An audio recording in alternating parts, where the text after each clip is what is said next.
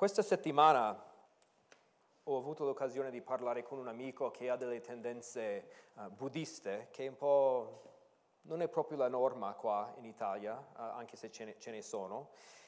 Parlava, mi, mi, interessa sempre um, uh, cosa pensano loro della vita, come dobbiamo vivere in questo mondo e per lui era una, una un, aveva un concetto di karma in cui il bene doveva equilibrare il male e in qualche modo il, il, se, se, tu fai il male viene a ricadere su di te in qualche modo più avanti nella vita e questo era un, un po' il suo approccio che, che, uh, e quindi cercava sempre di fare il bene uh, uh, nella vita per, per poter diciamo mietere i risultati per, di questo. E, e mi sono chiesto, perché mi interessa molto a volte vedendo le persone che conosciamo tramite la scuola dei bambini o i nostri vicini, ma che cosa è lo scopo della vita? Cosa, cosa, come decidono come comportarsi? Cosa, cre, come crescono come esseri umani? Uh, vediamo tanti, nel nostro caso, genitori che magari si rivolgono a psicologi per, um, per imparare come crescere figli, affrontare problemi nella vita. E mi sono chiesto, ma se dovessimo fare un sondaggio per strada um, uh, e chiedere che cosa significa vivere uh, come cristiani nel mondo, cosa dov- dovrebbe vivere un cristiano, uh, che tipo di, rispo- di risposte um, avremmo um, per strada facendo un sondaggio? Forse sentiremo, dobbiamo fare del bene al, al, nostro prossimo, questo è il nostro obiettivo nella vita, dobbiamo fare bene al nostro prossimo, dobbiamo amare le nostre famiglie eh, perché quella è la cosa più importante, o visto l'anno scorso la, uh, che abbiamo vissuto, la cosa più importante è di, bu- di essere di, in buona salute. Um, forse uh, incontreremo persone che, che direbbero che una cosa fondamentale della vita cristiana è di, di pregare o di fare pellegrinaggi a, a luoghi sacri o di invocare um, um, i santi o, o, partecipare alla messa um, o magari mantenere certi valori etici. se dovessimo rivolgere la stessa domanda a dei credenti evangelici, qual è la, che tipo di risposte avremo alla domanda che cos'è la vita cristiana? Come dobbiamo vivere in questo mondo? Forse magari alcune delle risposte che sentiremo in giro, uh, andare in, dobbiamo andare in chiesa, non dobbiamo um, fare certe cose, magari dobbiamo leggere il versetto del giorno che, che, uh, che, è proposto a noi o tramite un messaggino, WhatsApp, un calendario um, o, um, o, o, altro. Eh, quello che noi abbiamo potuto fare in quest'estate o queste ultime settimane è, è un po' riassumere la vita cristiana, riassumere come noi dobbiamo vivere in questo mondo. Uh, ovviamente noi non seguiamo uh, il, il, il, pensiero buddista, uh, non seguiamo neanche il pensiero um, cattolico romano. Um, Pietro ci ha dato un breve riassunto della vita cristiana in questa seconda parte del primo capitolo e anche i versetti che vedremo oggi in 1 Pietro 2. Um, noi abbiamo visto che la vita per noi come cristiani può essere caratterizzata dalla parola um, pellegrinaggio o, o siamo forestieri, siamo stranieri in questo mondo e noi stiamo vivendo come una comunità piccola in questo mondo, in un mondo che non segue Dio, noi siamo il popolo di Dio cercando di, di vivere la nostra fede. E Pietro ci ha dato cinque imperativi che abbiamo visto in questi, uh, queste ultime settimane insieme.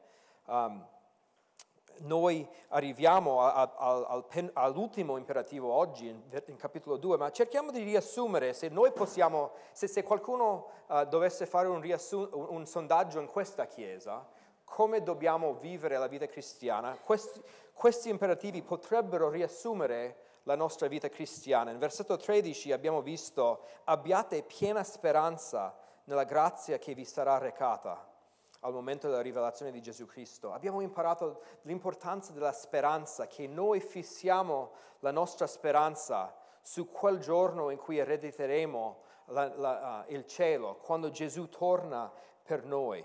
E quindi noi viviamo con speranza in questo mon- mondo, abbiamo visto, che uh, nonostante le difficoltà che dobbiamo affrontare, noi dobbiamo avere piena speranza uh, in cielo. Abbiamo anche visto in versetto uh, 15, uh, come dice Pietro, anche voi siate santi in tutta la vostra condotta. Abbiamo imparato che in questa vita noi con, con la, la, nuova nascita abbiamo iniziato un percorso, un, un cammino con il Signore in cui noi non dobbiamo più conformarci alle concupiscenze del mondo, ai valori del mondo, ma la nostra condotta in ogni aspetto deve essere caratterizzata da santità, cioè dobbiamo essere separati dal peccato. Ciò significa che dobbiamo combattere contro quei, um, uh, quel residuo del vecchio uomo in noi e dobbiamo conformarci alla santità di Dio. Abbiamo pure visto in, in versetto um, uh, 17 che dobbiamo comportarci con timore durante il tempo del nostro soggiorno terreno. Di nuovo Pietro sottolinea la natura um, uh, di questa vita mentre noi andiamo verso il cielo. Noi dobbiamo comportarci con timore davanti a, a, al Signore. Un giorno verrà in giudizio uh, le nostre azioni, le nostre parole, i nostri pensieri e saremo premiati uh, in quel giorno uh, dal Signore. Quindi dobbiamo vivere alla luce della presenza di Dio nella nostra vita, dobbiamo comportarci con timore. Uh, due settimane fa abbiamo visto il penultimo imperativo che abbiamo già letto stamattina in, in versetto 22, amatevi intensamente a vicenda di puro cuore. Amatevi intensamente a vicenda di puro cuore. E abbiamo uh, imparato uh, due settimane fa, ma anche la settimana scorsa, che, che la vita cristiana non è mai solitaria. Non possiamo vivere come se non ci fossero altri figli di Dio. Dio ci chiama a vivere in comunità amandoci intensamente a vicenda. Eh, abbiamo parlato di diversi modi che noi ci possiamo amare e, e dobbiamo crescere anche in questo, dobbiamo coltivare questo amore. Uh, stamattina arriviamo alla, all'ultimo imperativo che uh, vediamo in, in, versetto 2, ma per, leggiamo da versetto 1 a 3 di capitolo 2 per avere il contesto, quindi vogliamo leggere da versetto 1 a 3 di 1 Pietro 2. Uh, sbarazzandovi di ogni cattiveria, di ogni frode, dell'ipocrisia, delle invidie e di ogni maldicenza, come bambini appena nate desiderate il puro latte spirituale, perché con esso cresciate per la salvezza, se davvero avete gustato che il Signore è buono. L'ultimo imperativo che vogliamo approfondire oggi è quello in versetto 2, come bambini appena nate, nati, desiderate il puro latte spirituale.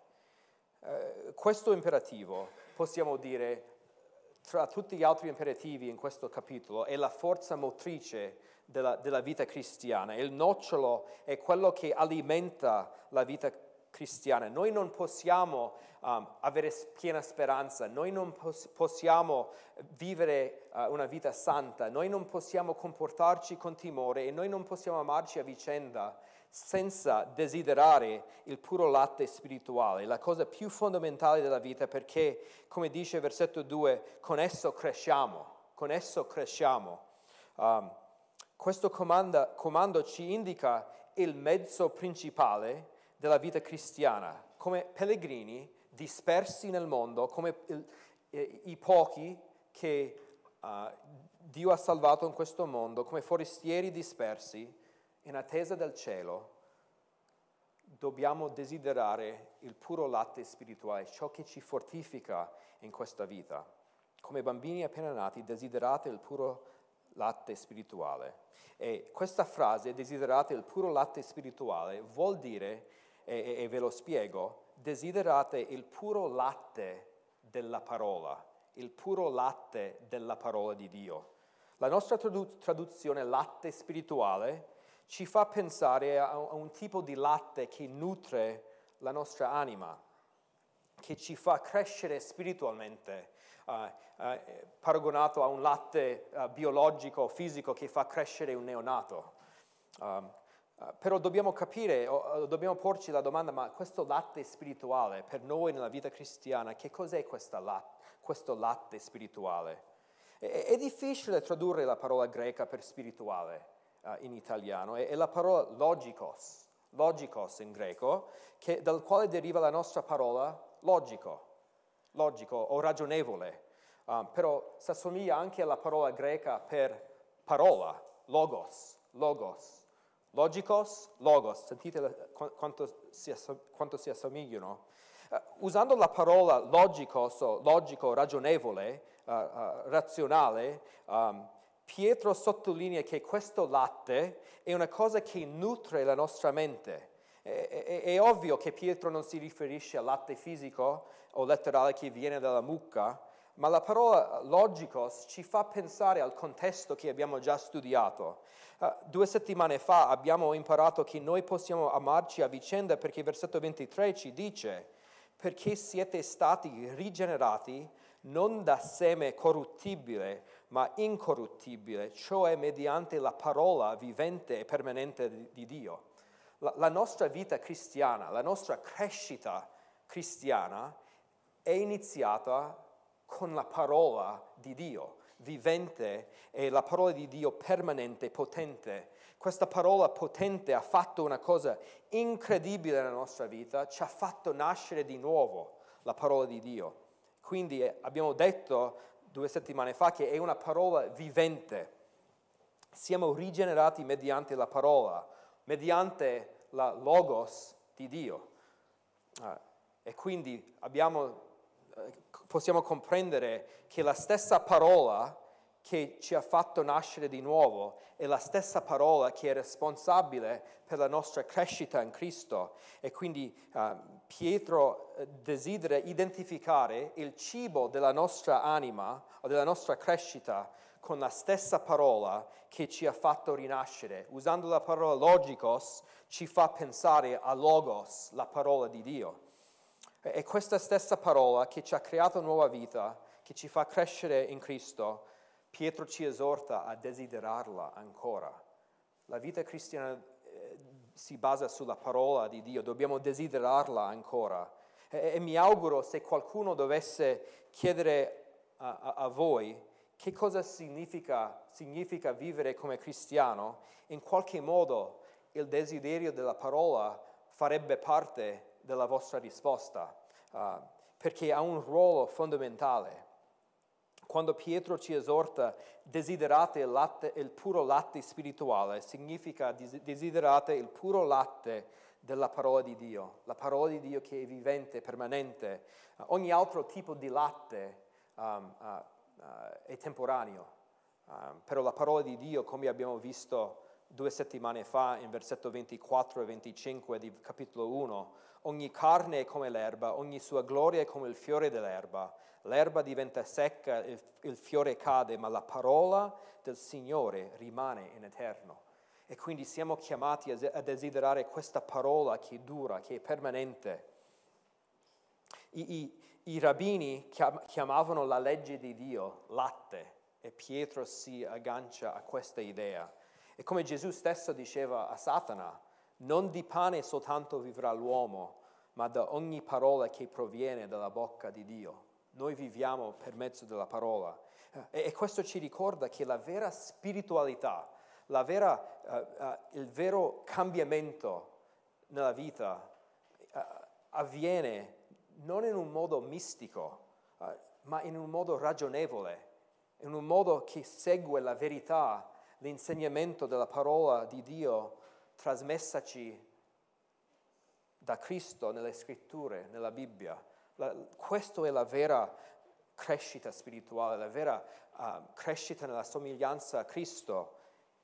Tutto avviene per mezzo della parola. Noi conosciamo la parola incarnata, Gesù Cristo, tramite la parola scritta che Lui, uh, tramite gli Apostoli, ha lasciato per noi. E, e questo desiderio che Pietro ci chiama a coltivare che dobbiamo coltivare come forestieri in questo mondo, dobbiamo uh, abbandonare i desideri del mondo e coltivare questo desiderio per la parola. Questa parola desiderio uh, o desiderare è una parola forte, è una parola forte che, che, parla di un desiderio intenso o ardente nella nostra vita, come una fame feroce o, o estremo, un, un, desiderio consumante.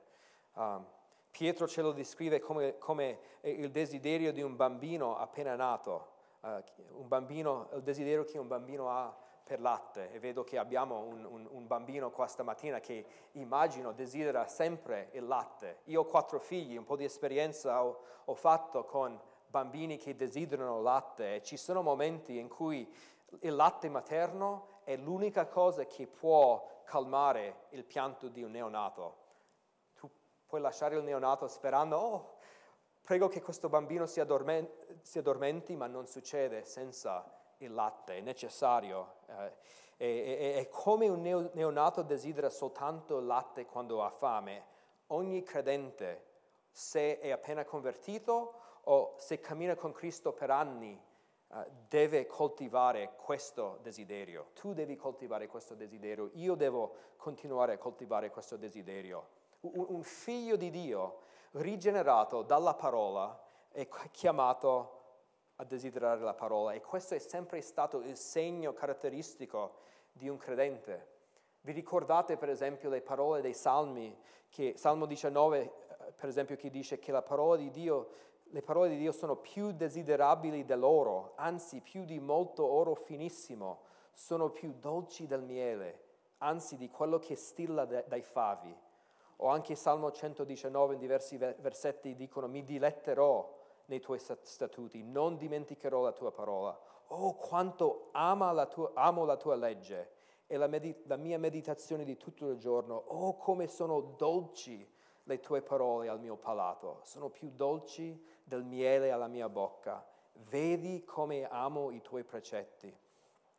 Io amo molto le tue testimonianze. Un cristiano genuino sarà sempre marcato da un amore per Gesù Cristo, la parola incarnata, come abbiamo visto all'inizio di capitolo 1, però l'amore per Gesù Cristo si concretizza, si vede nell'amore per la parola scritta.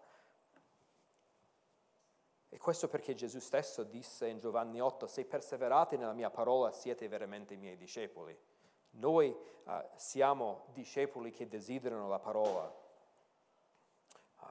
E, e noi non vogliamo perdere la portata di questo incoraggiamento, di questa esortazione, perché Dio, tramite Pietro, rivolge un comando, un comando a noi, non semplicemente al nostro comportamento o alle nostre azioni o alle nostre parole, ma Dio rivolge un comandamento al nostro uomo interiore, rivolge un, un comandamento al, al, nostro desiderio, ci dice che cosa dobbiamo desiderare, non soltanto cosa dobbiamo fare, ma cosa dobbiamo desiderare. E questo è, è meraviglioso, veramente incredibile se, se ci pensiamo, perché Dio nella sua misericordia ci ha fatto nascere di nuovo. E, e, prima che Cristo ci salvasse, eravamo schiavi a ogni tipo di desiderio interiore, ogni tipo di, di, di desiderio della carne, del mondo, dell'orgoglio, eravamo schiavi alle concupiscenze del mondo e della carne. Il fatto che Dio rivolge questo cambiamento, nostro, questo comando al nostro desiderio, significa che mediante la parola, mediante la potenza di Dio, possiamo veramente cambiare nuovi desideri in questa vita, possiamo veramente cambiare, essere trasformati dall'uomo interiore all'uomo esteriore. E se siete come me, i desideri L'uomo interiore è la parte più difficile da cambiare, uh, ma è proprio quello a cui Pietro ci chiama e, e siamo comandati ad avere nuovi desideri che superano o rimpiazzano vecchi, con, queste vecchie concupiscenze e desideri. E quindi al centro della vera spiritualità, al centro della vita cristiana, c'è questo desiderio della parola e, e vogliamo stamattina crescere insieme, vogliamo uh, capire come possiamo noi coltivare questo desiderio, come possiamo avere questo desiderio sempre più ardente, questo desiderio sempre più forte per la parola. E Pietro ci indica tre aiuti per coltivare questo desiderio in questo testo. Quindi vogliamo vedere tre aiuti che ci aiutano a coltivare il desiderio della parola. E il primo aiuto è eliminate il peccato, eliminate il peccato. Um, uh, questo vediamo in versetto 1, sbarazzandovi di ogni cattiveria, di ogni frode, dell'ipocrisia, delle invidie e di ogni maldicenza. Pietro ci dà qua in versetto 1 un, un prerequisito, il prerequisito principale per alimentare un desiderio per la parola. Notate che è un prerequisito perché Pietro usa questo um, gerundio, sbarazzandovi, e, e non, non, dice sbarazzate, uh, sbarazzatevi, dice sbarazzandovi, che vuol dire che questi peccati, in versetto 1, possono um, impedire o, o, sono veri ostacoli al desiderio di questo latte spirituale e quindi dobbiamo eliminare il peccato, dobbiamo sbarazzarci uh, dal peccato. Una fiamma non può ardere se ci gettiamo acqua sopra. Una fiamma non può ardere se ci gettiamo acqua sopra. E, e, e il peccato funziona così. Il, fec- il peccato getta acqua sul des- nostro desiderio della parola. Non possiamo tollerare questi peccati e allo stesso tempo desiderare la parola. Dobbiamo, Pietro dice, sbarazzarci di queste cose o dobbiamo spogliarci, spogliarci di questi peccati come se fossero vestiti sporchi o macchiati. Dobbiamo deporre le pratiche scorrette. E, e, e, voglio chiarire una cosa eh, qua in questo testo dove dice sbarazzandovi di ogni cattiveria. L'originale in realtà dice sbarazzandovi dunque di ogni cattiveria. Non so perché hanno levato la parola dunque, ma questo ci aiuta a capire che c'è un legame con quello che precede. Um, uh, nel, nel, contesto. Abbiamo già parlato del legame con la parola nel contesto, ma questo è importante, questo legame logico è importante perché ci aiuta a capire che, che um, uh, questi peccati, sbarazzandoci da cattiveria, frode, ipocrisia, invidia e maldicenza, hanno tutto, tu, tutto a che fare con la mancanza dell'amore in versetto 22. L'ultimo imperativo che abbiamo studiato due settimane fa, amatevi intensamente a vicenda di puro cuore, tutti questi peccati elencati in versetto 1 di capitolo 2 sono lacune o debolezze, um, il contrario di un vero amore cristiano. E quindi Pietro dice, sbarazzandovi dunque di tutte queste mancanze di amore. Um, uh, i, I peccati che Pietro elenca sono di natura interpersonale, interpersonale che, che segnano questa mancanza di amore tra fratelli e sorelle. Ciò significa che noi nella nostra vita individuale o come Chiesa non possiamo coltivare un desiderio per la parola se non leviamo tutto ciò che è contrario al vero amore, cioè i peccati menzionati qua in versetto 1, cattiveria, frode, ipocrisia, invidia, maldicenza. Uh, questi peccati spengono il desiderio per la parola gettano l'acqua sul desiderio della parola. Vogliamo vedere brevemente ciascuno. Cattiveria, cattiveria dobbiamo sbarazzar, sbarazzarci di ogni cattiveria. Questa è la parola generale per la malvagità. In questo contesto enfatizza la malizia che desidera fare male a un altro. L'inclinazione del nostro cuore di commettere azioni cattive nei confronti degli altri, quel, quel pensiero che ci viene quando qualcuno ci infastidisce o ci offende o, o ci ferisce, il nostro primo pensiero non, spesso non è di perdonare o fare del bene o vincere il male con il bene, spesso il primo pensiero è di fare del male a quella persona.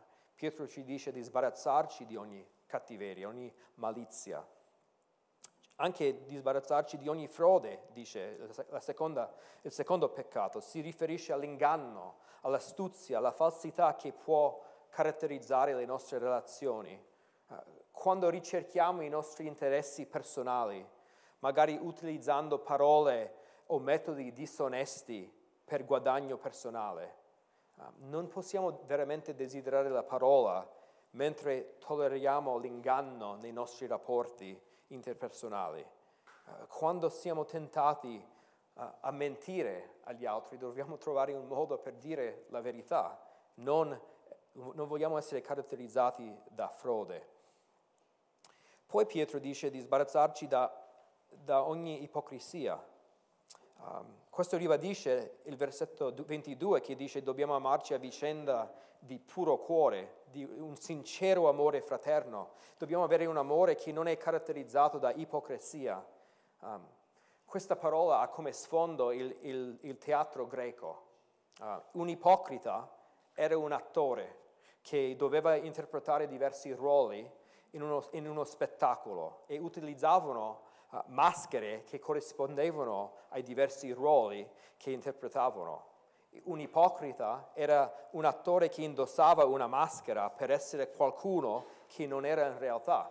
Questo è il ruolo di, una, di un attore. E l'ipocrisia nella vita cristiana corrisponde a questa idea di avere un, comportamento ingannevole in chiesa tra i fratelli, di essere spirituali, di essere amorevoli, ma nel nostro cuore abbiamo motivi nascosti o nella nostra vita privata stiamo vivendo contrariamente a, a, alla parola di Dio, um, alla scrittura. Gesù, Gesù ci, ci, dice una cosa interessante in Matteo 7, ci dice noi non possiamo giudicare gli altri o criticare gli altri senza prima levare il peccato della nostra vita e se non lo facciamo siamo ipocriti.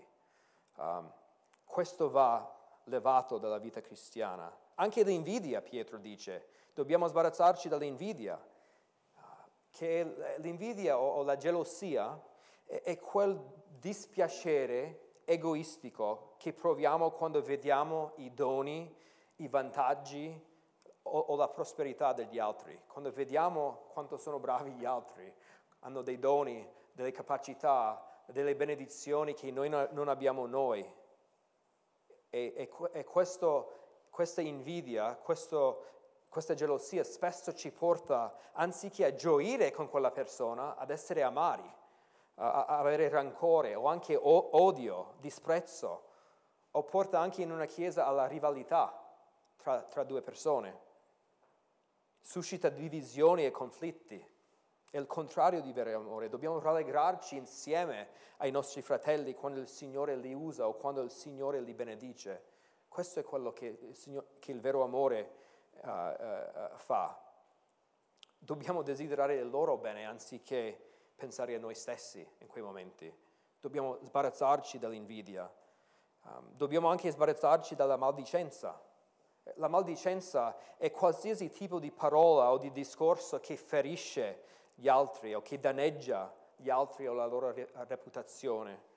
Spesso avviene, che, uh, spesso avviene senza che la persona sappia, calunnia, diffamazione, uh, pettegolezzo, lamentele, critiche verso gli altri che nascono magari anche di un'interpretazione errata di una certa situazione o di una persona.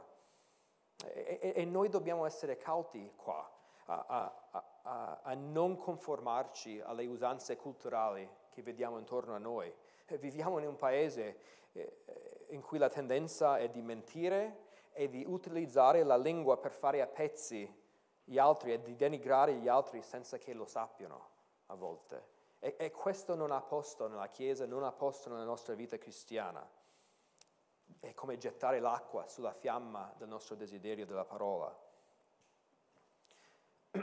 Possiamo anche dire come implicazione, um, perché non sono solo questi, desi- questi, peccati interpersonali che spengono il desiderio della parola, possiamo dire come implicazione ogni peccato che nutriamo, che coltiviamo nella nostra parola, eh, nel nostro cuore andrà in concorrenza con il desiderio della parola.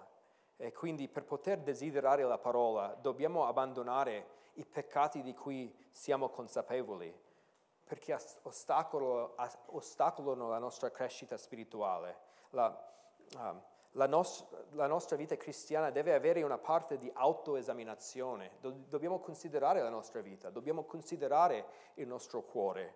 Um, se il tuo desiderio è minimo, eh, ti incoraggio a esaminare la tua vita per vedere se magari se stai gettando l'acqua su questa fiamma con il tuo peccato. Dobbiamo prendere questo tempo per esaminarci davanti al Signore, per vedere se ci sono peccati che arrestano il nostro sviluppo in Cristo. Quindi il, il, il primo aiuto per coltivare un desiderio della parola è, è, è di eliminare il peccato. Questo è il versetto 1. Vediamo il secondo aiuto in versetto 2. Ricordatevi della necessità della crescita spirituale, ricordatevi della necessità della vostra crescita.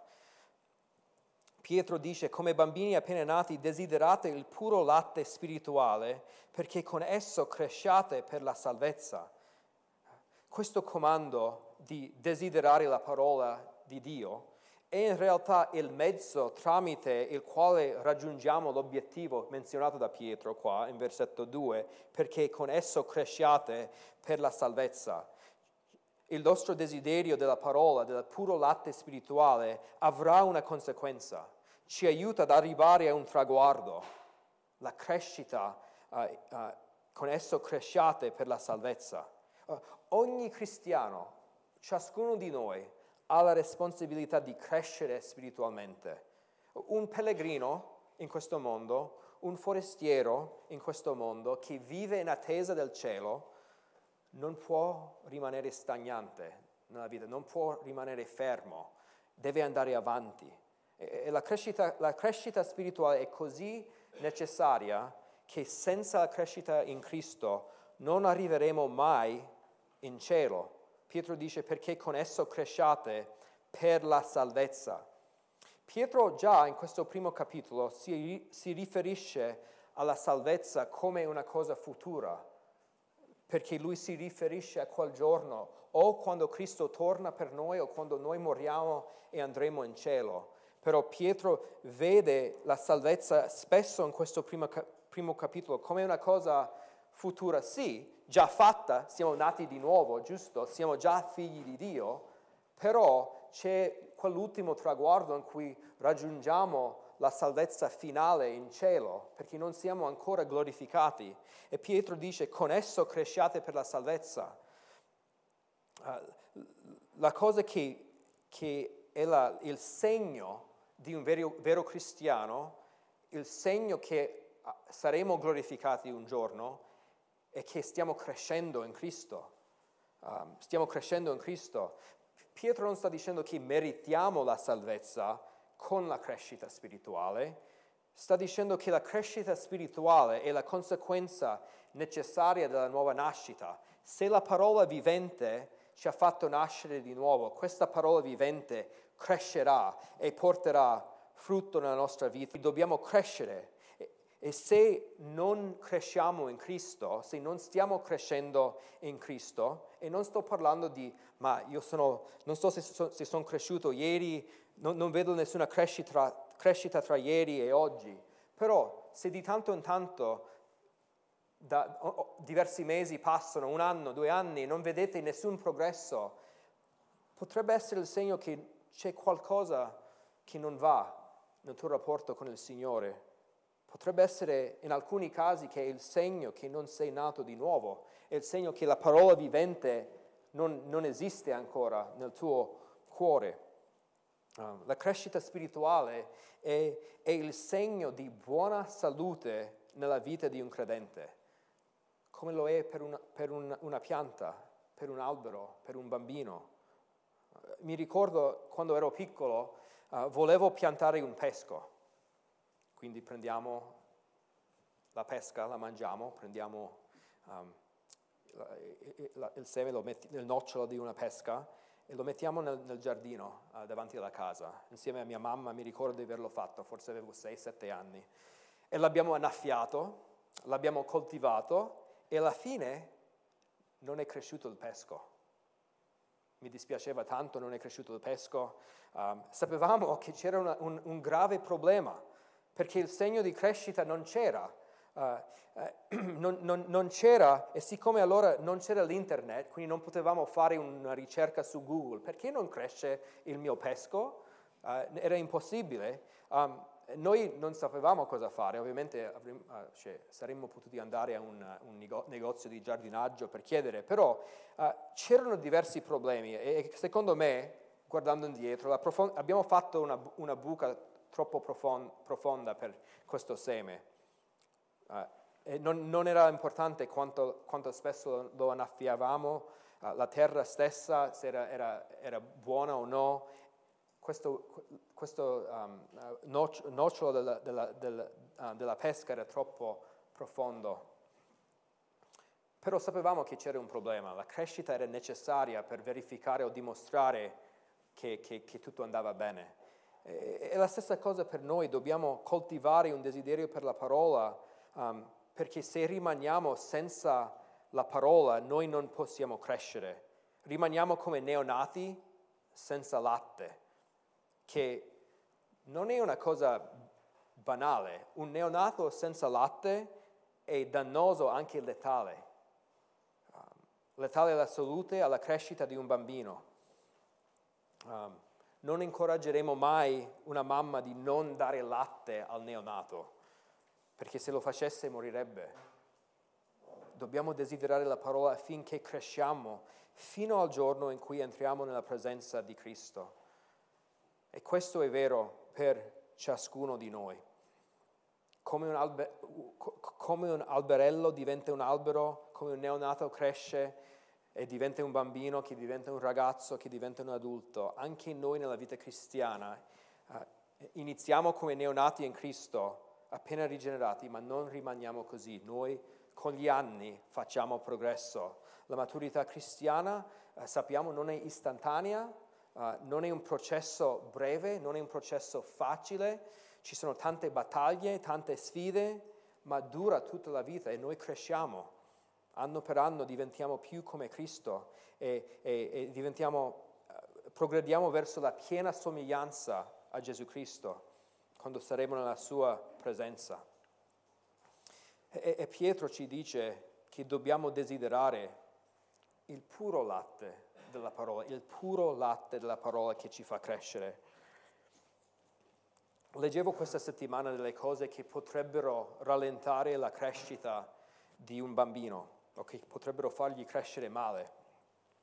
Tra diverse cause uh, ci sono patologie genetiche, uh, altre malattie sistemiche, um, per un fattore importante la, nutri- la nutrizione, l'alimentazione, la malnutrizione, una dieta insufficiente o per quantità o per qualità può causare un ritardo nella crescita.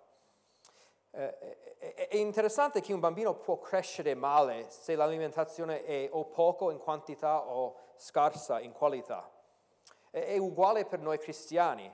Quando la parola, la quantità della parola è poca, cioè ci, non ci dedichiamo alla, alla, lettura, allo studio personale, alla meditazione, a, a anche alla lettura in famiglia, um, quando noi non veniamo in chiesa per ascoltare la predicazione e l'insegnamento, quando noi non uh, ci troviamo insieme con i fratelli per incoraggiarci a vicenda con la parola, cosa succede? La quantità della parola che riceviamo diminuisce e non è sufficiente per la nostra crescita. Siamo più vulnerabili alla tentazione e al mondo e allo scoraggiamento. Siamo più più propensi anche ad alimentarci o distrarci con altre cose per la nostra vita, ci, magari cibo spazzatura spirituale, fonti non affidabili della verità. E quindi non vogliamo soffrire di una mancanza della parola, ma non vogliamo neanche soffrire di una malnutrizione, cioè un cibo di scarsa qualità. Vogliamo il puro latte spirituale, abbiamo bisogno di puro latte, un latte che non è mescolato con um, la logica del mondo, Uh, dobbiamo avere uh, discernimento di tutto ciò che si propone come cibo per la nostra anima, um, la filosofia umana, le tradizioni umane, spesso anche vediamo nella psicologia moderna cose che non vanno bene um, uh, per l'anima, um, le esperienze mistiche che ricercano alcuni, perfino anche la scienza stessa tutto possono inquinare il cibo della parola e quindi dobbiamo um, ricercare la crescita in conoscenza di e somiglianza a Cristo tramite la pura parola di Dio. Quindi la crescita, dobbiamo ricordarci della necessità della crescita spirituale, la crescita in Cristo. Dobbiamo eliminare i nostri peccati, dobbiamo uh, crescere in Cristo perché è necessario. E il terzo aiuto che vogliamo uh, vedere stamattina e vogliamo considerare la bontà del Signore, considerate la bontà del Signore. Noi non cresciamo nel nostro desiderio della parola dicendo ok, voglio crescere, voglio crescere nel mio desiderio. Paolo, Pietro dice in versetto 3, se davvero avete gustato che il Signore è buono, se davvero avete gustato che il Signore è buono, desiderate il puro latte della parola se davvero avete gustato che il Signore è buono. Pietro ci invita a riflettere sulla bontà di Dio, a considerare la bontà di Dio. Se, se sei come me, a volte è difficile leggere i salmi, magari che ho letto, che la parola di Dio è più dolce del miele, e magari vediamo i nostri desideri e sono minimi, sono pochi. Um, o, o, leggiamo il comandamento di Pietro, desiderate ad, ardentemente il puro latte della parola e vediamo, ma io non, questo desiderio per me sembra di fare così. Pietro ci dà un aiuto qua, ci, ci, ci, uh, se siamo stanchi spiritualmente, se il nostro desiderio non è così ardente, ci, invita a considerare la bontà di Dio, la nostra esperienza passata della bontà di Dio. Uh, lui dice che il nostro desiderio per la parola è motivato del, dell'esperienza personale della bontà di Dio. E lui ci richiama al versetto che abbiamo letto già stamattina, Sal, Salmo 34, 8. Provate e vedrete quanto è buono il Signore l'esperienza della bontà di Dio accresce il desiderio di conoscere Dio ancora di più e la parola è l'unico posto dove possiamo conoscere il nostro Signore. Um, avete gustato voi che il Signore è buono? Avete gustato voi che il Signore è buono? Per avere una fiamma ci vogliono tre cose. Un combustibile, o un carburante, ossigeno e un meccanismo di accensione, un, un, un fiammifero, un accendino, una scintilla. Eh, se la parola di Dio è il combustibile che fa crescere la fiamma, se una vita santa um, è, è, l'ossigeno, non vogliamo gettare acqua e, e, e eliminare l'ossigeno, quindi vogliamo avere una vita santa, la bontà di Dio è la scintilla, che, ciò che motiva la fiamma del, del nostro desiderio, è quello che è necessario che consideriamo che, che, che Dio è buono verso di noi. Sono convinto che nella vita cristiana, quando noi stiamo lottando contro desideri deboli o contro il peccato, uh, non è l'unica cura, ma una cura incredibile per noi, è di metterci seduti e, e, e riflettere su su tutti i modi il Signore ci sta benedicendo, tutti, tutte le cose che il Signore sta facendo nei nostri confronti per riflettere sulla sua bontà. Così evitiamo di lamentarci, così evitiamo di, di, di, di amareggiarci con il Signore e con gli altri. Consideriamo per, per qualche secondo la bontà di Dio già imparato in questo capitolo. Il Padre, versetto 3, se leggete, il Padre è stato misericordioso verso di noi Abbiamo gustato la misericordia di Dio che ci ha fatti rinascere. Siamo nati di nuovo, eh. non, è, non siamo più morti nel nostro peccato, non stiamo più uh, andando verso l'inferno. Dio è stato buono perché ci ha dato una speranza viva. Versetto 4, ci ha, ci ha dato una speranza, un'eredità incorruttibile. Siamo deboli, ma Dio nella sua bontà ci custodisce, versetto 5, siamo, siete custoditi dalla potenza di Dio mediante la fede. Dio è davvero buono. Conoscere il Signore significa che c'è anche uno scopo, un obiettivo nelle nostre prove. Versetto 6, possiamo esultare anche se per ora per breve tempo è necessario che siamo afflitti da svariate prove, perché sappiamo che in, quel giorno, alla fine del versetto 7, la nostra fede sarà provata con il fuoco, ma sarà a motivo di lode, di gloria e di onore al momento della manifestazione di Gesù Cristo. Noi non soffriamo, non siamo afflitti come quelli nel mondo che non hanno nessuna, nessuna speranza come noi. Abbiamo ricevuto grazia come peccatori ribelli. Vi ricordo che, che siamo noi quelli che hanno il privilegio di conoscere la realtà di ciò che i profeti nell'Antico Testamento hanno profetizzato, versetto 10, intorno a questa salvezza che noi abbiamo, indagarono e fecero ricerca i profeti che profetizzarono sulla grazia a voi destinata. Loro non sapevano chi, chi sarebbe stato questo Salvatore, quando verrà, come sarà a sperimentare la sua bontà, il suo perdono personalmente. Loro potevano soltanto prevedere questo giorno. E poi abbiamo una salvezza versetto, alla fine del versetto 10, una salvezza nella quale gli angeli bramano penetrare con i loro sguardi. E abbiamo detto che gli angeli ribelli non hanno avuto una seconda possibilità di ravvederci, ravvedersi, ma è, stata, è stato concesso a noi il ravvedimento, la possibilità di riconciliarci con Dio.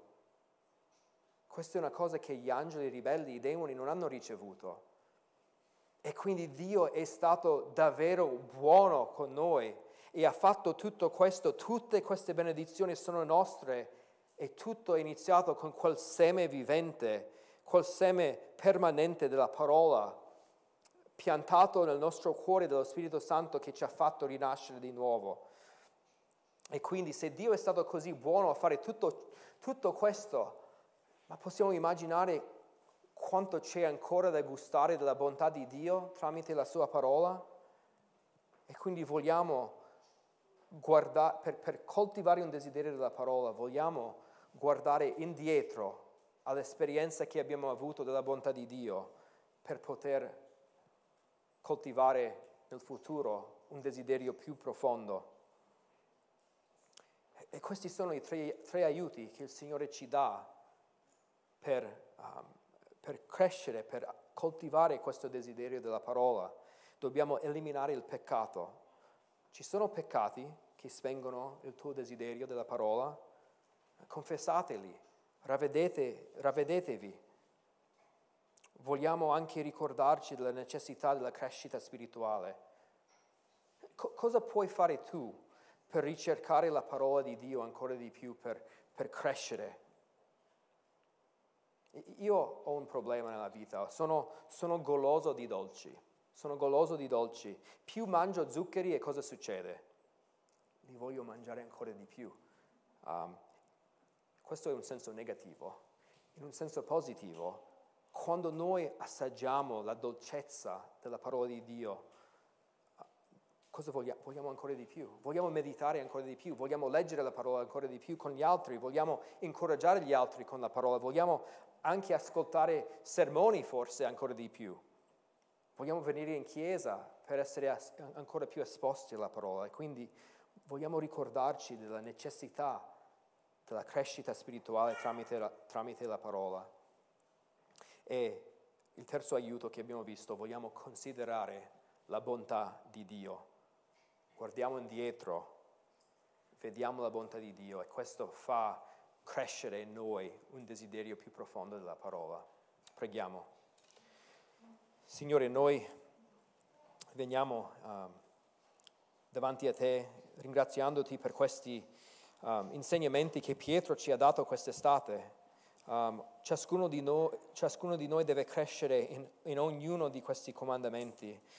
Um, riconosciamo che la nostra debolezza um, del, del, desiderio per la tua parola è, è peccato in sé, quindi questo confessiamo a te e ti chiediamo di, usando questi aiuti, che tu possa farci crescere nel desiderio. Aiutaci a a, a, a desiderare ardentemente la tua parola affinché possiamo essere più come Cristo, affinché possiamo essere più um, um, uh, uh, protetti dalla tentazione e affinché possiamo sempre di più dare una testimonianza della, della potenza della tua parola nella nostra vita agli altri. Ti prego tutto questo nel nome di Gesù Cristo. Amen.